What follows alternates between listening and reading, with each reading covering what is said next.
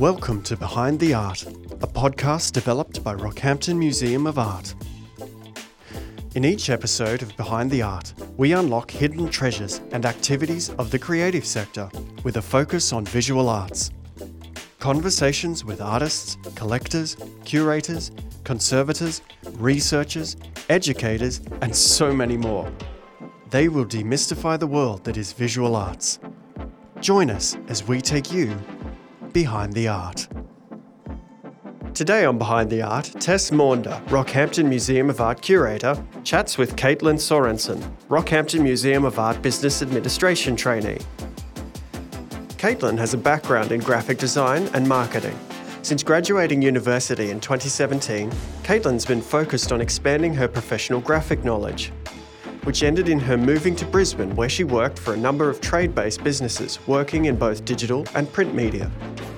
During the circumstances in 2020, Caitlin saw an opportunity to move back to the Rockhampton region and start a new chapter working for the Rockhampton Museum of Art, which allows her to extend her knowledge both professionally and creatively. Caitlin holds a Bachelor of Digital Media majoring in graphic design. Caitlin holds a Bachelor of Digital Media majoring in graphic design, marketing, and minoring in journalism. She also completed a diploma of professional styling. She looks forward to using these skills further whilst moving forward as a trainee with the Rockhampton Museum of Art. Growing up in central Queensland, Caitlin has a strong interest in the creative hobbies that CQ had to offer. Performing in both theatre and dance, she has never been shy of performing and has set foot on the stage of the Pilbeam and Walter Reid stages many times. As she matured in age, she took a different route in her hobbies and now volunteers her time as a princess and superhero to help raise money, awareness, and the spirits of sick and disabled children in the CQ area. So, Caitlin, thank you so much for joining us here today for our Behind the Art podcast. Um, you are our 2021 trainee here at the museum and wider council. So tell us, did you ever imagine yourself working in a museum context?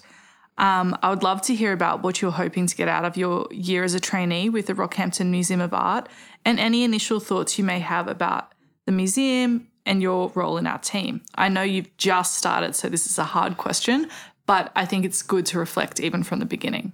Yeah. Um, starting off with the whole have you thought about working in a museum before? Um, I always saw myself working in a creative context. Um, I don't think I ever really cared where it was as long as, you know, I was able to, you know, create something and create for the community or people and have them be able to experience it. And I feel like an art museum, a museum in general, is like the perfect place for that. So when this application came up for the traineeship and I saw that the art gallery was in there, I, you know, slapped my hand down and went, yeah, I'd give this a try. I think business is an important um, tool for anyone and having a business business administration cert can really help and benefit me in the future. Um, you know, I would love to be able to uh, past this year be able to see myself with council further, even with the museum further. Um, but being able to, you know, even if I don't have that business cert and be able to move on with the knowledge and experience I've learnt, I feel like it'd be, you know, it's a good little tool to have. Absolutely. Yeah. And I think you're absolutely right because, um, you know, many people look at the art world and they don't necessarily think of it as a business um, because it's inherently creative. But everything we do, um, you know, has can be tied back to business in some way. And everything that's made possible in the museum is only made possible through some sort of connection to to business. So I think um, acknowledging how important that is is very important, and obviously transferable. Transferable to you know a variety of different contexts. Yeah, and I mean, even in my first like couple of weeks here so far, I've learned that you know, as a business or as a museum, we are a business um, and we still have to follow the same practices. So, you know, you have to save things in certain spots so like you can come back to it on a later date and um, still being able to be mindful and aware of, you know, how we're spending, where we're spending. Um, art is worth you know, money, and just to put it in a way. And, you know, we have to be accountable for what we hold here at the museum. And it all relates back to business. Absolutely. Yeah, that's a great reflection. Thanks, Caitlin. Um, so, specifically, you'll be working um, with myself as curator and with our wider team in the curatorial and exhibitions team. So, what that means is the team that is connected to business, but in the rolling out of what we will see as we walk around the gallery.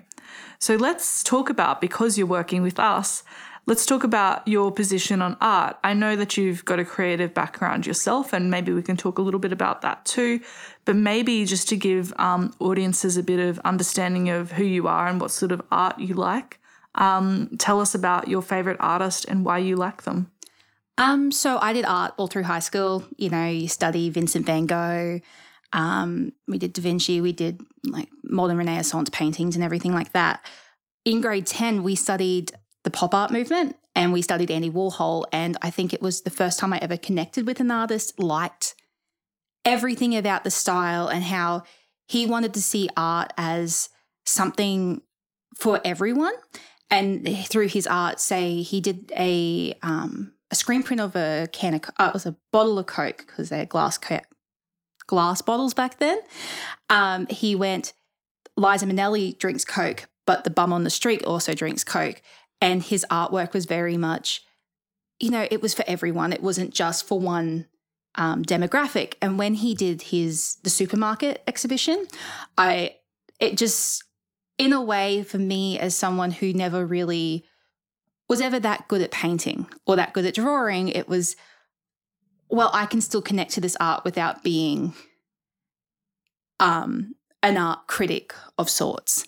So yeah, I really connected with Andy, um, Andy Warhol, and then I went and did a deep dive on him, and I've watched his movie. Um, and yeah, I just if there was one person and one movement that I really enjoyed, it was the pop art movement.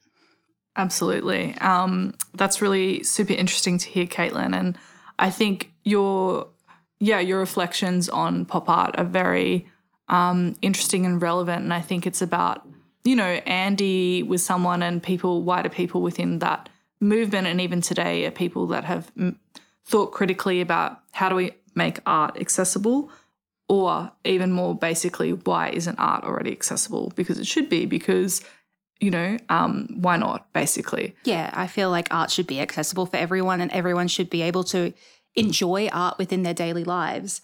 Um, but I mean, nearly everything that we do these days has some type of art to it. Um, say you get pick up a magazine, you pick up um, a box of cereal. It's all been created with a visual representation to it, and I think being able to refer that back to art, um, pop art, is a very, um, yeah, a very exciting thing.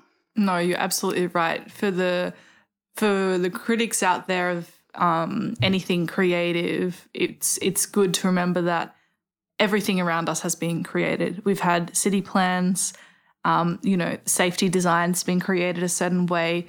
The reason why people pick a pair of shoes is a certain way. Um, everything has an intention, a creative intention. So, as much as people might feel that um, art isn't for them, maybe they don't realize the the capacity and potential for design and creative intention and all that sort of stuff. Um, pivoting on that, um, just to go off the question that I just asked you, I know that Caitlin, outside of your experience here with us at the gallery and the museum moving forward, um, you do have um, background as a designer and a graphic designer. I'd love to hear more about maybe your favorite moment in working in that realm. Um, yeah, so I did a bachelor at university that ended with me being able to become a graphic designer, um, which is exciting for someone that has has always been arty but doesn't necessarily able to you know draw and sculpt and things like that. I'm able to use say a computer to create artwork or visual representations that are exciting. Um, I mean, for the last three years, I've been working mainly in the safety industry, which is not the most artistic in words. Um, but some of my most exciting moments was I was working for a safety company and I have a billboard in New Zealand that was solely designed by myself. Um, and a wall fitting, so a wall shop out at a safety shop is my design, so the backing that all the products go on, was designed by me. And in a way, it, people might go, oh, it's just a backing piece. Why is that exciting? But when you walk into a shop, if there is a backing piece or a tag or something that catches your eye, what do you do? You walk towards it, you have a look. So if this backing piece brings people towards the clothing that is being represented by the backing piece, they might look at it and buy it because their initial reaction was that they walked over there just out of curiosity, which I think is really um, is another thing that speaks with art and design is that you're not always there to just make something pretty. You have a purpose behind things. And I know a lot of artists do have purposes behind why they create certain pieces of art. But even in the design world, it's very similar. Like you want to be able to catch someone's eye, or you want to be able to explain something in images or words. Um, yeah, just to wrap it all up. Yeah, it's just being able to create something that people will be able to see daily and they use daily is really exciting. Absolutely. And I think, ironically, um, safety is so important for us here, transitioning from the Rockhampton uh, Gallery to the Rockhampton Museum of Art. Obviously, when we're now going for site visits, we've got to be super aware of PPE. Um, so it's it's interesting to think behind the scenes of the art world and how intrinsically safety and equipment what might actually relate to the artwork that goes on display. So I think it's something you might have not thought to ever be relevant, but actually is so relevant. Yeah, I never thought that my safety training or um, I worked in power tools for a bit, and I never, when I was working there, I was like, this is this is nothing. This is like just a job.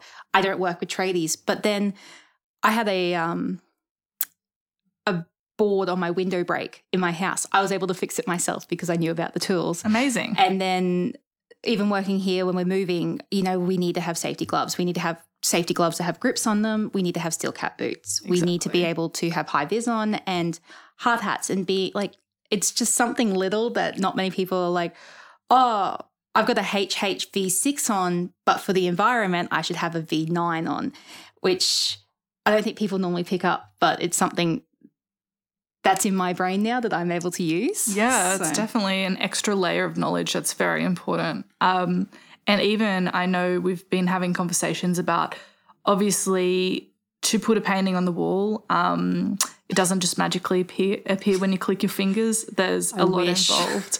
Um, so even things like um, preparing our workstations in order to install involves knowledge of tools and things like that. Yeah. So um, you're already super equipped with that knowledge, which is very exciting.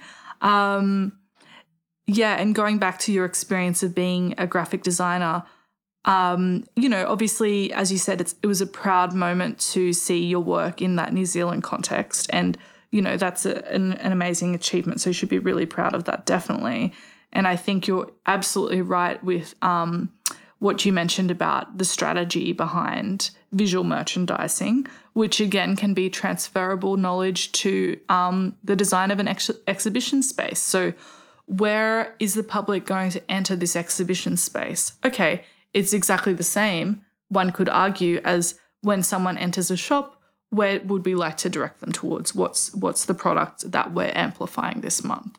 It's obviously look, some people in the art world probably wouldn't like me speaking about art in that way, but it is, we do have to think about navigation. And I do think it's nice to think about some transferable skills across things. Yeah. And I mean, I think the good thing about art is people are able to interpret art their own way.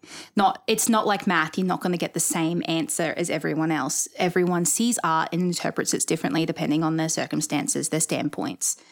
Um, and I mean, if we were trying to plan out, say, a, an exhibition, we wouldn't want them to start at the end where the, you know, the artist who designed it wanted that to be the last painting in the collection. We don't want that to be the first thing that they walk into. It's almost similar to how your grocery stores put your bread and your milk at the back so that you walk through everything else and pick up other things as you go. Um, there's a purpose behind things, and I, I think it is a very much a transferable skill that we can use for other things as well. Totally. I think that's a lovely synergy. Um, so, as yourself, I understand you're a local from Rockhampton, and I know, Caitlin, you know, um, you spent time going to school here and you studied here and you spent some time going away and going to Brisbane and now you're back again. I think this moment in your life is very important. What does it mean to be someone who's come from a regional space, gone away to the capital, and come back? Um, and what do you, I mean, I'll pivot off that, but I guess the reason for me asking is Rockhampton Museum of Art, we we want to make it a huge um, you know, an important part of the community. So I'd love to think with your position, you'll have really great insight into how we can help to do that. Yeah, so um, this one's a bit of a weird one because I am a Rocky born and bred girl. Um, did all my schooling here, went to university here, and then moved away to better my educational standpoint and you know get some experience in the workforce. Um, coming back, I've noticed my biggest thing I've noticed is there's no um, social life for people here. So when you're in Brisbane, or you say Melbourne, Sydney, um, on the weekend, people are like, oh, where are we going to go? Oh, we could go to Goma, or we could, you know, go to the Myer Centre, or there's always something to do. Whereas Rockhampton, I think, especially now with COVID, it's like oh, catching up with friends. Oh, where do you want to go? Uh, the coffee shop, Stocklands. That's pretty much the only you know, things that we have currently. And I feel like the Rockhampton Museum, Museum of Art, once opened, I really hope that it can become a hub for people of all different ages to, you know, someone goes, Oh, what do you want to do this Friday? You know, we've all got the day off. What do you want to do? Oh, why don't we go to the Museum of Art? You know, we go down the riverbank. We could go and have morning tea somewhere and then go to the gallery. And, you know, we can have our chat, but we can also experience art or cultures and you know learn something and be immersed in something different than just the normal CQ. Um, and it'd be nice. It's very exciting, I think, being able to see it on the riverbank as well mm. as um, someone who's seen the riverbank develop from what it used to be to what it is now. Just being able to see that it's going to be this immersive hub for people, just with everything that is down there. Um, you know, I'm very excited to be a part of it um, as someone who used to come to the gallery as a child myself, um, hopefully we can build it so more children, um, teens, um, mums, families, everyone will be able to come and enjoy the same thing. Absolutely. And enjoy the same thing and have their own perspectives, hey, which is what you just said before, yeah. which is really important. Um, that's super interesting. On that note, um, I know that in another context, you told us about a story of how you came to see a photography show at, at um, the gallery when you were younger. Tell us a little bit more about that now. Um, so I was in probably grade 9, 10 at school. Um, one of my side hobbies is I have myself a DSL camera. I enjoy going out taking landscapes. Um, there's some quirky places in Rockhampton that, you know, teen kids can take pictures of. We have the Red Bridge and just other little things around town that, you know, oh, a quirky little Instagram account that a, you know, a 17 year old's creating. Um, I remember coming and seeing this exhibition. Um, I begged mom. I was like, Mom, there's a photography thing. We have to go see it. Um, and it was, I can't think of the name of the artist that did it, but what really stuck stuck in my head because they were, say, three like two meters by one meter blown up images. I remember seeing this one of a nightlife um, alley, and whenever I think about it, the first thing that sticks in my head on the back wall, there was an image of a girl's mouth with a budgerigar sticking out of it.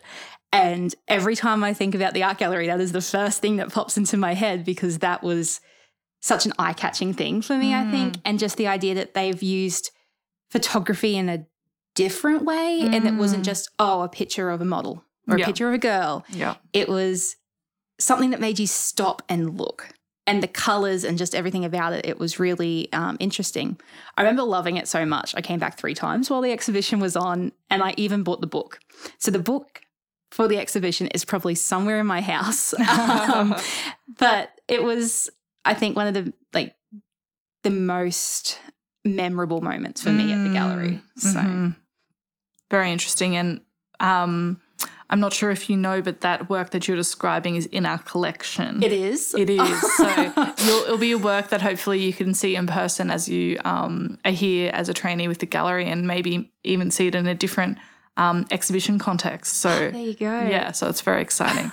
Um, so we'll learn more about that work. Um, fantastic. So, and we've just been speaking about, you know, audiences and how important it is to engage with people. So I feel like that's a nice tangent to talk about some of your non art work, or maybe we can consider it art and engagement. It depends on um, what you think, Caitlin. But I know that you've done some very inspiring volunteering work in the non for profit sector. Um, can you tell us more about this experience? Um, yes, so we call ourselves ARC, which stands for the Alliance of Regional Cosplayers. We are a non non-profit organization um, here in Rockhampton, um, made up of about there's 12 of us currently, I believe. And we dress up in superheroes, princess costumes, anything that kids recognize, things that kids are into. Um, and we raise money um, for sick, sick children. Um, we do a lot with Starlight Foundation. Um, we also do hospital visits up at the base hospital at different times of year. Um, we also do things with disability Queensland and disability centres with um, children with Down syndrome. We go do a disco with them once a year. Um, we do special children's Christmas party. Um, honestly, for me, I think it's one of the I don't know if it's something everyone thinks of, but they always think of some way that they can give back to their community. Mm. And for me, I've always been a creative person, an artsy person. And then when I found that I could cosplay as an adult, I realized that I could do something to make other people happy with it. Um, I currently do Elsa. Um, I made my Elsa costume from scratch. Uh, it took 14 seasons of Grey's Anatomy to sequin my bodice. Whoa. Um, yes, I don't count hours, I count seasons of Grey's Anatomy. I'm technically a brain surgeon if you think about everything that I learnt there. um, but on the weekend, we have a group on Facebook. So people message us and say, Hi, we have this event coming up. It raises money for um, different different charity. Um, we would love to have you come along and help out. Um, I run the Facebook page currently with another gentleman who works for the council. Um, he goes by Three Cat Cosplay. He does Batman. His Batman is like dead on. Um, he's one of those ones that he doesn't even smile when he's in his Batman costume. He's such a Batman. The kids love him. But um, we work together to organize events, um, make sure that everything logistics wise, so there's insurance, making sure that we have a room to get changed so that we don't break the magic for the kids when we walk out of our cars half an Elsa with your wig in your hand. Um, and then basically how long we're going to be at the event, if there's room for us, if there's shade. Um, getting to know the audience. So we do take special children's Christmas party differently than we do, say, uh, Starlight fundraising, where it's just the general public. We say we're doing special children's. We know that we have bullards in front of us. We know that the children that we are working with um, have different needs. Some have ASD, some have um, um, learning difficulties, and we just need to treat them everyone exactly the same. Um, every kid that comes up to me, um, you know, hello, princess, how are you doing today? Like you talk to them as if you are the character, like you're a Disneyland character. Um, I mean, I've been in a corset and wig for 16 hours once, but it was worth it because of the amount of kids that you get to involve yourself with. Um, yeah, so that is my my weekends, uh, my days off. Um, I've been doing that since 2015 now, and I don't think I will stop for a while. Yeah, as I said to begin with, I think that's very inspiring. Um, and again, very transferable to a museum in terms of how do we think about engaging with our public. And our public is everyone, um, everyone that you just described. So I think that's really interesting. For those that are listening at home and don't know what cosplay is, can you can you give us a 101? Uh, so cosplay in Japanese um, breaks down to cos and play, so costume play. It's basically where you dress up like a character. So my example is Elsa. I make a costume that is most accurate to look like her in the movie. Um, I have, you know, the platinum blonde wig, I braid it. I do my makeup. I wear contact lenses to make my eyes the same color as hers. Um, when we are doing children's events, we do also, you know, play the character. We act as if we are the character. It's almost like you are a, um, as I said earlier, a Disneyland character. So like a a costume for hire person at a, a Disneyland. We, yeah, dress up in the costumes as accurately as possible and portray the character to the children. Yeah. Amazing. Incredible. And how did you start to, where did you get on to cosplay? Where did that come from? In Ba- terms of you personally. Yeah. Back in the days of the deep dark Tumblr, Oh, there you go. Yeah. um, I stumbled upon it once. Um, I was just on Tumblr one night, as most you know, sixteen year olds do, and I came along someone dressed up as the Avatar: The Last Airbender characters, and I was, Mhm. wait, this is a thing. I can do this, and basically, you know, Google search has happened, YouTube search has happened, and I stumbled upon this community, and yeah, from there, I've just it's been a snowball effect, and it hasn't stopped uh, snowballing yet. Very cool. Very cool. Thank you so much for sharing. Um, pivoting as well, I guess you just spoke about Tumblr, and I know that um, your knowledge of social media is also one of your skills, and it's definitely something that we're asking you to help us here at the gallery um, in terms of capacity and um, getting across all of the different social media. In the world of the digital, not necessarily just social media, but everything digital, um, I just wanted to ask you what your favorite application or software was and why, and and how do you think the art world can better use technology or social media to connect to audiences? I feel like this is a really good question um, to start off with because when I was in high school, university, even now, I'm a I like watercolors. I like playing with watercolors. I think it's just such a creative medium. I've just started using Procreate on the iPad and found out that I can get a full range of watercolor stencils through Procreate so I can create watercolor based applications without the mess or without the actual equipment. It can all be done on digitally on the um, on the iPad, um, which is really exciting because I've been finding it's really fun for invitations and watercolor just backgrounds and for social media and things like that. Um, only thing is, in real life, when you're painting, you can't just control Z and take back what you did. So I feel like there is more freedom in um, Procreate, Illustrator, Photoshop. I feel like there's such a this variety of ways that you can experiment further. Whereas if you're painting something and you're like, oh, I'm not sure if I should add this pink, you add it, you don't like it, you're like, well, that's It's there square one. Whereas in the creative process online, uh, or digitally, you go, "Mm, I'm not sure if I want this font or that font. Oh, well, we'll try them both. And you Mm. can just control Z or duplicate um, layers and play with it that way, which I think for artists, in a way, it allows them to creatively explore more. Mm. Um, I really do hope that in the future, your more conventional, say, pen, paper paints doesn't get lost because of digital work. Mm. I feel like they work very well together.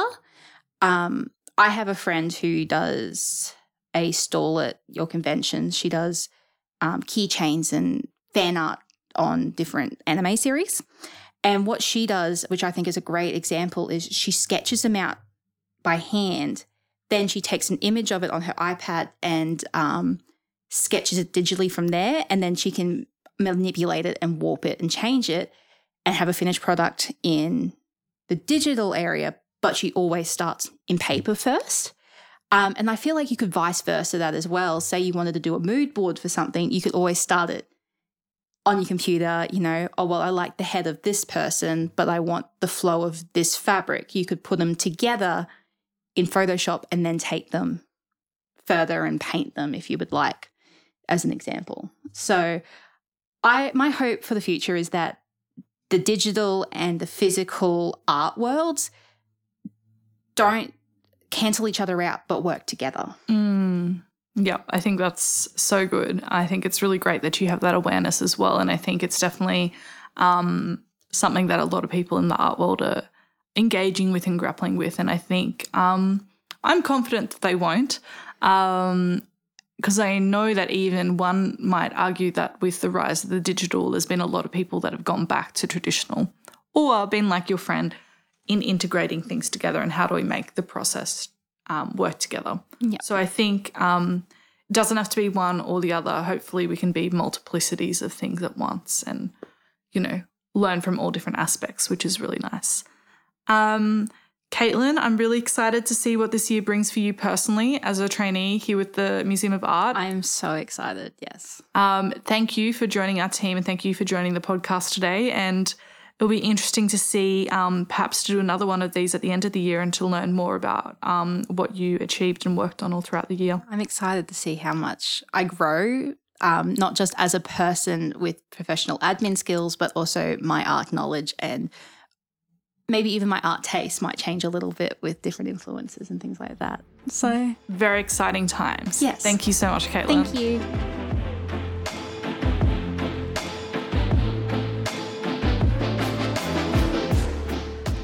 Behind the Art is brought to you by Rockhampton Museum of Art. If you enjoyed this episode, please consider subscribing, as there will be more releases every week. And if you want to catch up on previous episodes, you can find them at the Rockhampton Museum of Art website or wherever you get your podcasts. Make sure to follow us on Instagram and Facebook for all the latest news and information about the Rockhampton arts community and exciting new developments coming soon. Thank you.